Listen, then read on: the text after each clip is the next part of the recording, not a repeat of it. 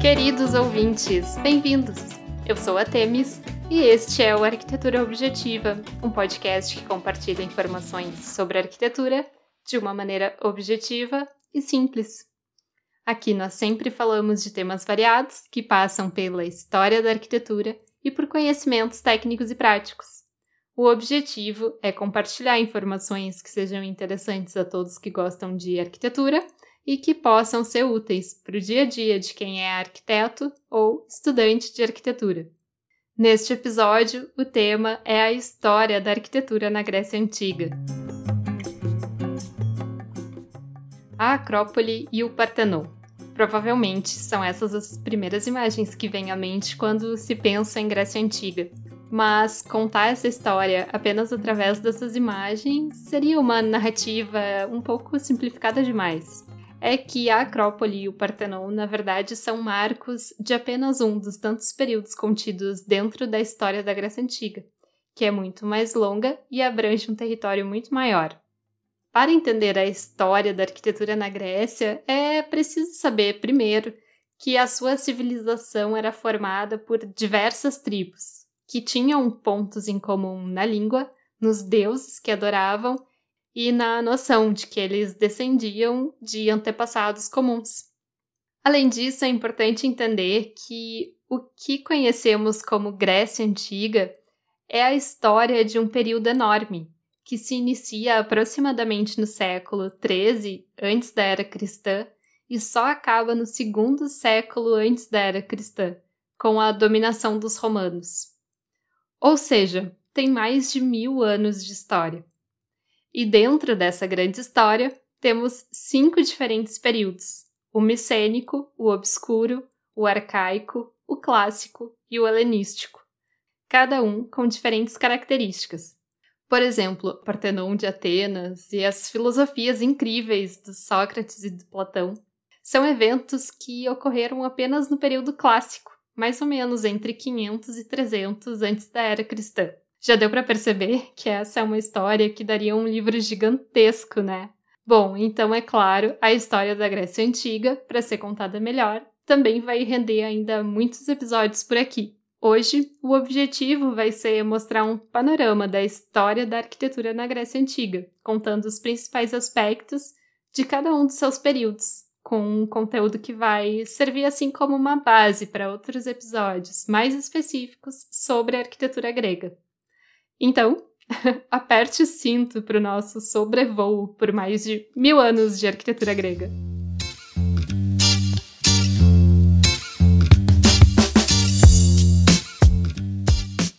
Durante a Idade do Bronze, há mais de 5 mil anos atrás, a civilização minoica ocupava a ilha de Creta, que é a maior ilha da Grécia. A história aí já vai ficando interessante, porque o nome minoico é devido ao rei Minos, que foi o rei de Creta no mito em que o Teseu consegue derrotar o Minotauro dentro do labirinto. Esse é um dos mitos mais famosos da Grécia Antiga. Bom, embora esse povo tenha existido há tantos e tantos anos, eles tinham uma cultura complexa, praticavam o comércio e a navegação e realizaram construções impressionantes nas suas cidadelas. Os palácios minoicos tinham uma série de salas e aposentos distribuídos em torno de um pátio central.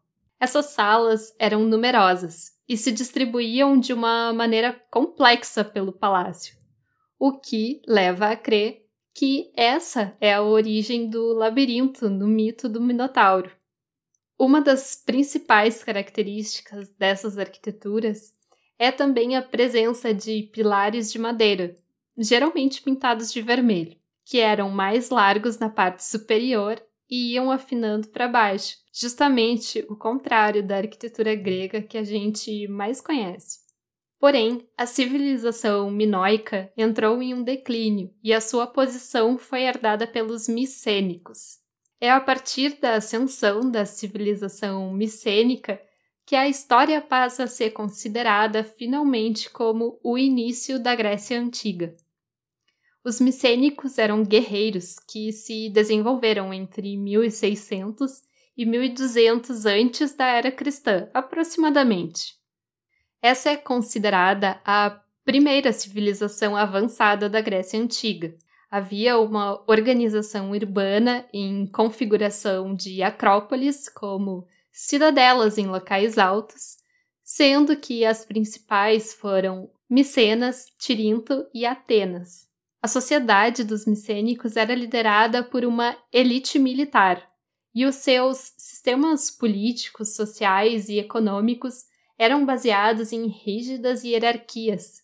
Os palácios eram construídos nas acrópolis, e o principal local do palácio era o Mégaro, que era uma sala, que era a sala do trono ou a recepção do palácio. O Mégaro era normalmente uma sala retangular, circundada por colunas e com um pórtico que se abria para o pátio. Outra característica da civilização micênica era o seu caráter belicoso eles curtiam uma boa e velha guerra. Como consequência, há vários registros da construção de fortificações. Também por isso, tanto as cidadelas como os palácios dentro delas eram bem defendidos. Em alguns casos, o visitante tinha que passar por uma série de quadras fechadas e por dois portões antes de chegar à sala principal, que era o Mégaro.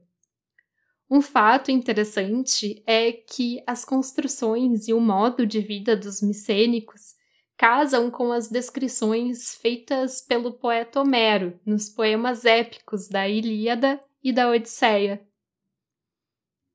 No entanto, em torno do ano 1000 antes da era cristã, a sociedade micênica também entrou em declínio.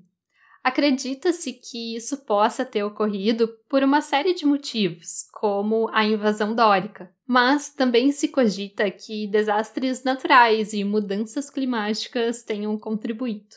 O fato é que chegou ao fim a civilização micênica. Houve a destruição dos seus palácios e cidades, e a partir de então a Grécia entra em um novo período, que ficou conhecido como Época Obscura. Nessa fase há poucos registros de como os povos viviam, mas sabemos que houve um certo retrocesso técnico e intelectual. Inclusive a escrita caiu em desuso e aconteceu uma pobreza material. Já na arquitetura, como consequência, houve uma reversão para modos mais primitivos de construção.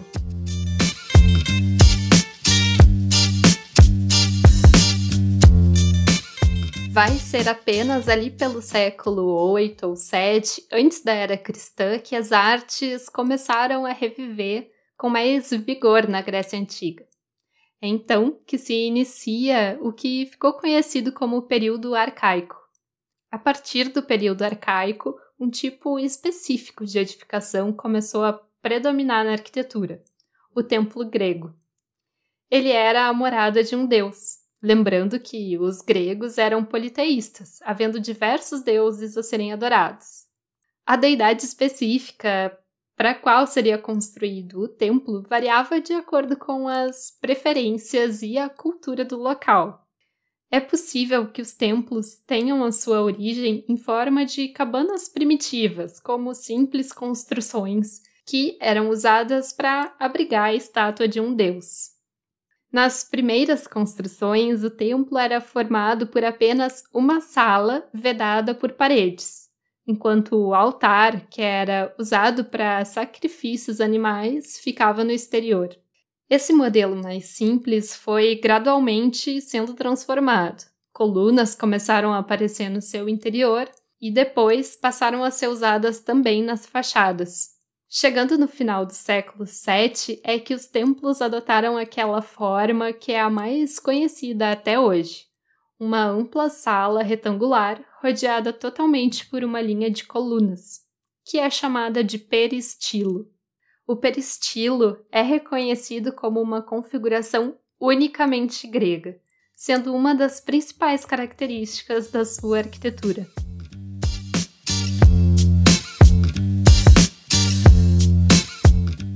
Período conhecido como arcaico acaba em torno do século V antes da era cristã, quando é finalmente iniciado o período clássico. Foi no período clássico que ocorreu a maior parte dos feitos mais lembrados pela nossa sociedade ocidental. A Guerra do Peloponeso, as incríveis filosofias de Sócrates e Platão e o Partenon. Esse é o auge da cultura grega na antiguidade. É aí que ocorre a consolidação do templo, a substituição da madeira pela pedra e o ápice do desenvolvimento das ordens dórica e jônica. Mas eu te conto com muito mais detalhes como foi esse período e quais os principais elementos e características dessa arquitetura no episódio especial para apoiadores desta semana. Então, se você quiser conhecer melhor os detalhes arquitetônicos do auge da cultura grega antiga, assine o podcast em apoia.se barra arquitetura objetiva e tenha acesso a esse conteúdo agora mesmo.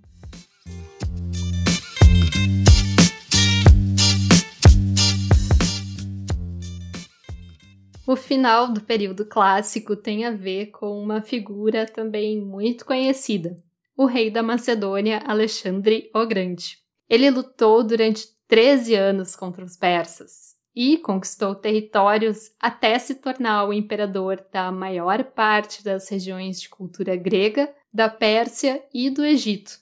Contudo, com a morte de Alexandre o Grande em 323 antes da era cristã, o seu império foi dividido em reinos independentes. A partir daí, se inicia a última fase da história da Grécia Antiga, que é conhecida como período helenístico.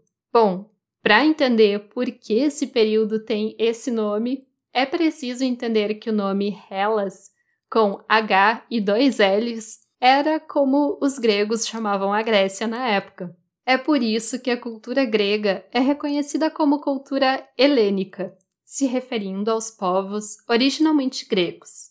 Já a cultura desenvolvida no período que estamos analisando, o helenístico, é diferente, porque vejam, Alexandre tinha conquistado vários territórios, fora dos territórios originalmente gregos.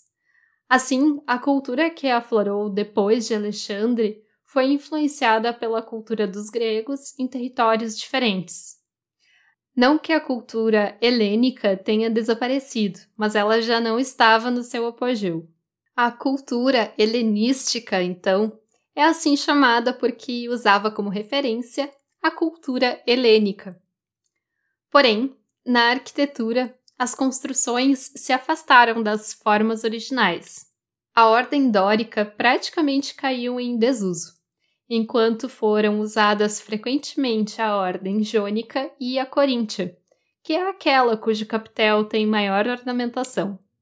Além disso, as ordens, que originalmente estabeleciam regras muito rígidas no dimensionamento das proporções dos elementos, no período helenístico passaram por inovações nos seus formatos. Porém, com o domínio romano a partir do ano 146 antes da era cristã, os povos de cultura grega perdem a sua autonomia. Assim se encerra o período helenístico e, como consequência, a longa história da Grécia Antiga. Quem floresceria agora seriam os romanos. Mas isso já é papo para outro dia.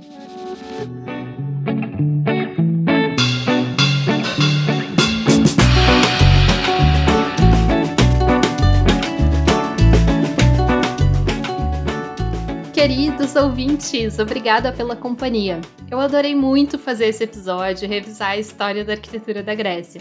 Espero que vocês também tenham gostado. Esse episódio foi o primeiro de uma série de muitos outros sobre arquitetura antiga.